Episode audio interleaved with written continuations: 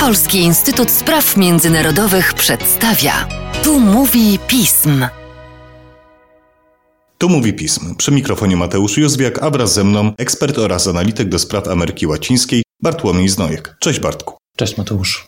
Listopad był miesiącem szczególnie intensywnym dla Ameryki Łacińskiej, ponieważ aż w pięciu państwach tego kontynentu Argentynie, Chile, Hondurasie, Nikaragui i Wenezueli odbyły się wybory na różnych szczeblach. Warto przy okazji nawiązać do wyników Latino Barometro, największego sondażu opinii publicznej w Ameryce Łacińskiej, realizowanego już od 25 lat, który bada m.in. poparcie dla instytucji demokratycznych w państwach regionu, a z tym bywa różnie. Bartku, tyle ze wstępu. Zacznijmy więc może od uporządkowania informacji o listopadowych wyborach. E, dobrze. Zacznę chronologicznie. Jeżeli chodzi o Nikaraguę, to tak naprawdę w, w opiniach obserwatorów to nie były wybory tylko farsa, która polegała na tym, że Daniel Ortega, który rządzi od 2007 roku, od 2017 ma jako wiceprezydent swoją żonę, za wszelką cenę chciał utrzymać władzę. Na przestrzeni kilku miesięcy przed wyborami doprowadził do aresztowania swoich przeciwników politycznych, ale tak naprawdę, jeżeli chodzi o proces który konsolidację władzy, to można mówić o tym całym okresie, kiedy Ortega rządzi w, w, w ostatnich kilkunastu latach. Punktem przełomowym były represje, brutalne represje w 2018 roku i z sondaży wynikało teraz, że Ortega i jego żona mogli liczyć na 17% głosów poparcia, więc jedyną opcją, żeby tę władzę utrzymać, było to, żeby doprowadzić do tego, żeby nie było żadnej opozycji. Natomiast oczywiście trzeba tutaj wziąć pod uwagę to, że Ortega bardzo dobrze się przygląda temu, co się dzieje w Wenezueli, gdzie reżim Nicolasa Maduro e, utrzymał władzę mimo długotrwałych sankcji, izolacji międzynarodowej i na pewno poczuł się tak, że nic mu się nie stanie. A co do Wenezueli, tutaj sprawa wyglądała trochę inaczej, dlatego że kilkuletni wielowymiarowy kryzys właściwie znalazł się w impasie. Chodzi m.in. o konflikt między właśnie rządem Maduro i opozycją. Były różne próby zażegnania tego konfliktu. Ostatnia taka próba miała miejsce w sierpniu, kiedy zainaugurowano negocjacje, które miały się odbywać w Meksyku. Doszło nawet do, do rozmów i jednym z głównych tematów tych rozmów było to, żeby właśnie odbyły się te wybory regionalne w listopadzie z udziałem opozycji, która do tej pory bojkotowała wybory. I była to też próba dla wiarygodności obu stron.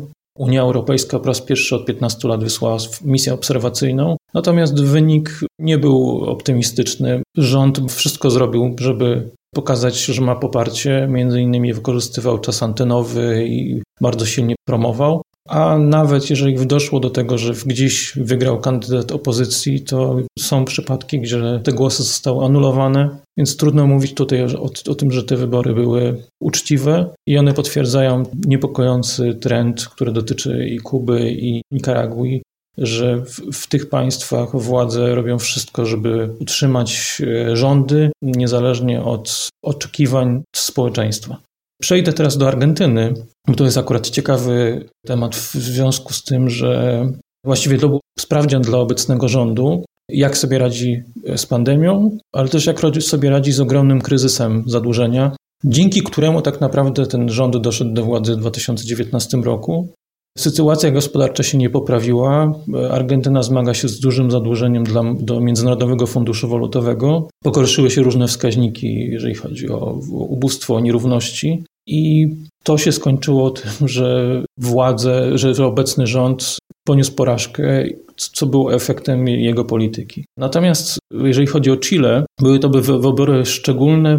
Po raz pierwszy nie rywalizowali e, Sebastian Piniera, obecny prezydent, i Michel Bachelet, czyli przedstawiciele centroprawicy, centrolewicy. I e, najwięcej głosów jeżeli chodzi o wybory prezydenckie, uzyskali kandydaci postrzegani raczej jako przedstawiciele skrajnych opcji. Z jednej strony lewicowy Gabriel Bori, a z drugiej prawicowy, no dla niektórych ultraprawicowy José Antonio Cast. 19 grudnia odbędzie się druga runda wyborów prezydenckich i ona też pokaże, w jakim kierunku y, pójdą oczekiwania Chilijczyków. Natomiast ważny tutaj jest kontekst, dlatego że Chile jest w trakcie procesu y, opracowywania nowej konstytucji, gdzie oczekiwania są takie, że ta ustawa zasadniczo zostanie zaproponowana w przyszłym roku i ona też może dużo zmienić, jeżeli chodzi o to, w jakim kierunku pójdzie to państwo. Jakie I są wstępne prognozy? konstytu- konstytuanta, która e, powstała e, w maju tego roku, no jest głównie złożona z reprezentantów raczej lewicy. Natomiast sam cel jest taki, żeby tak naprawdę zmienić konstytucję, która jeszcze powstała za czasów generała Pinocheta. Więc e, są duże oczekiwania. Trudno powiedzieć, kto wygra 19 grudnia, ale ważą się losy państwa, które tak naprawdę było uznawane za, za prymusa w Ameryce Łacińskiej, które było stabilne politycznie, gospodarczo. Natomiast w 2019 roku, jeszcze przed pandemią, to było jedno z państw, gdzie wybuchły protesty antyrządowe i pojawiły się postulaty poprawy sytuacji, e, jeżeli chodzi o równość dostępu do różnych usług publicznych, o równość szans. E, Także z jednej strony mamy państwo, które odniosło sukces gospodarczy, ale z drugiej takie, które się zmaga z różnymi oczekiwaniami, I oczekiwaniami oczekiwaniami społecznymi, tak. społecznymi. E, Wreszcie Honduras, choć to, to jest małe środkowoamerykańskie państwo, to wybory zasługują na uwagę przede wszystkim dlatego, że zanotowano wysok, bardzo wysoką frekwencję, bo to było prawie 70%. I po raz pierwszy w historii państwa na czele, na jego czele stanie kobieta, Xiomara Castro. I to jest żona byłego lewicowego prezydenta Manuela Zelai, który w 2009 roku został usunięty z urzędu w wyniku zamachu stanu. Ta wygrana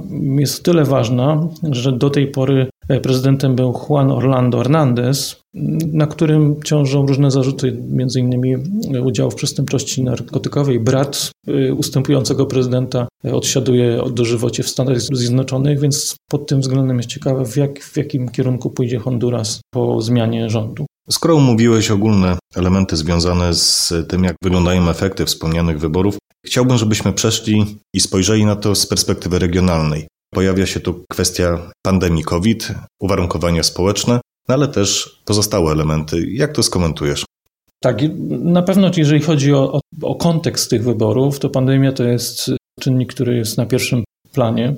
Nie tylko dlatego, że wiąże się z bardzo dotkliwym kryzysem sanitarnym, ale także mocno odczuwalnymi skutkami dla gospodarki i społeczeństwa. Już nie chodzi tylko o spadek wzrostu gospodarczego, ale też zwiększenie się wskaźników ubóstwa.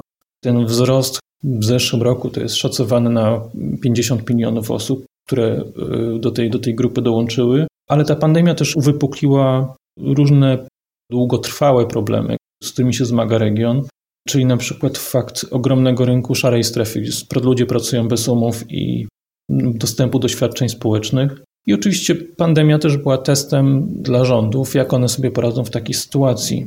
I tutaj warto na przykład powiedzieć o przykładzie Argentyny, która należy do państw, które najdłużej utrzymywały restrykcje i rząd nawoływał do tego, żeby, żeby te ograniczenia respektować. A bardzo głośnym się okazało taki, taka, taka historia, gdzie w pałacu prezydenckim odbyły się urodziny małżonki prezydenta z udziałem różnych osób w momencie, kiedy były te restrykcje i ta hipokryzja była, odbiła się dużym echem w, w społeczeństwie argentyńskim. Natomiast pandemia też, można powiedzieć, spowodowała, że, że duże oczekiwania społeczne wyrażane w protestach antyrządowych pod koniec 2019 roku trochę się wyciszyły przez te restrykcje. Natomiast to nie oznaczało, że one zniknęły. One właśnie w związku z tym, co ta pandemia pokazała. Przeciągnęły się w czasie, a potem zwiększyły swoje oddziaływanie. Tak, tak. Ta, ta pandemia po prostu wzmogła te, te oczekiwania. I to były oczekiwania dotyczące właśnie dostępu do dobrej jakości służby zdrowia, dostępu do edukacji. Takie właśnie protesty dotknęły Chile i wymusiły na jak rozwiązanie, jakim jest właśnie to, że ma być wypracowana nowa konstytucja. Wygrana Xiomary Castro w Hondurasie to też jest wyraz jakiegoś protestu przeciwko sytuacji, która wiąże się z pogłębiającą przestępczością i biedą. Tym, że bardzo dużo ludzi szuka rozwiązania emigrując do Stanów Zjednoczonych. Także kolejna rzecz to pogłębiająca się polaryzacja społeczna, która powoduje, że właśnie te wybory kandydatów niekoniecznie polegają na tym, że głosuje się na osoby reprezentujące tradycyjne partie, ale outsiderów. I wreszcie taka trzecia obserwacja z perspektywy regionu to jest problem erozji demokracji, zaufania do instytucji demokratycznych. Erozji demokracji w przypadku Nikaragui i Wenezueli, gdzie w tych państwach, czy, czy na Kubie widać, że rządzący nic sobie nie robią z protestów międzynarodowych i tak naprawdę za wszelką cenę chcą utrzymać władzę, nawet kosztem tego, że represjonują swoich obywateli.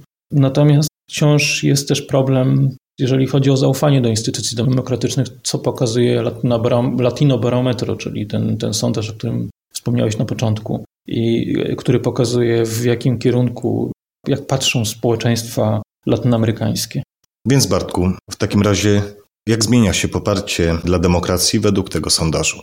Latino Barometro sprawdza tak naprawdę opinię publiczną od 25 lat w 18 państwach. To pokazuje przede wszystkim konsekwentnie spadające zaufanie do instytucji demokratycznych, do partii politycznych i w ogóle do demokracji. Co prawda, podczas tego roku pandemicznego, tego pierwszego, tutaj nie było jakiegoś dużego wahania, no ale to jest wciąż gdzieś połowa mieszkańców regionu popiera demokrację jako, jako system rządu. Natomiast trzeba patrzeć też na inne pytania, które zadaje na barometr, na przykład to, jaka byłaby akceptacja dla rządu niedemokratycznego. I tutaj okazuje się, że, że są takie państwa, gdzie bardzo duża część, zwłaszcza w, w Ameryce Środkowej, uważa, że jeżeli taki rząd niedemokratyczny będzie rozwiązywał problemy, to on będzie miał poparcie tych osób. Ale to jest świeża tendencja, czy ona wzrastała w perspektywie ostatnich lat? Patrząc na wykresy, które akurat w tych raportach Latyna Barometru pokazują zmiany od początku, to widać, że to jest tendencja, która narasta na, na przestrzeni ostatnich lat i nie jest to kwestia tylko pandemii, ale w ogóle sytuacji wcześniejszej.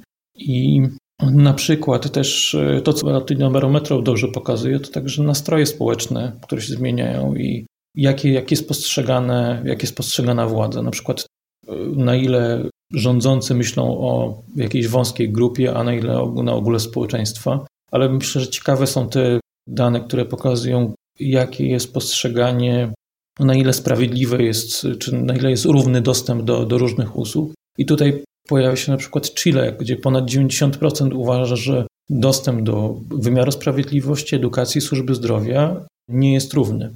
Więc to pokazuje, że to oczekiwania społeczne, to niezadowolenie jest bardzo silne i ono zostało wzmożone przez pandemię. Natomiast jeszcze warto dodać jeden, jeden ważny aspekt, tego, który ma wpływ w ogóle na postrzeganie polityków, na jak myśli społeczeństwo, jakie są oczekiwania społeczeństwa, to jest rosnąca, rosnące znaczenie mediów społecznościowych. Bo to jest, jest z jednej strony coraz ważniejsze źródło informacji, a z drugiej coraz, coraz e, ważniejsze narzędzie kształtowania polityki.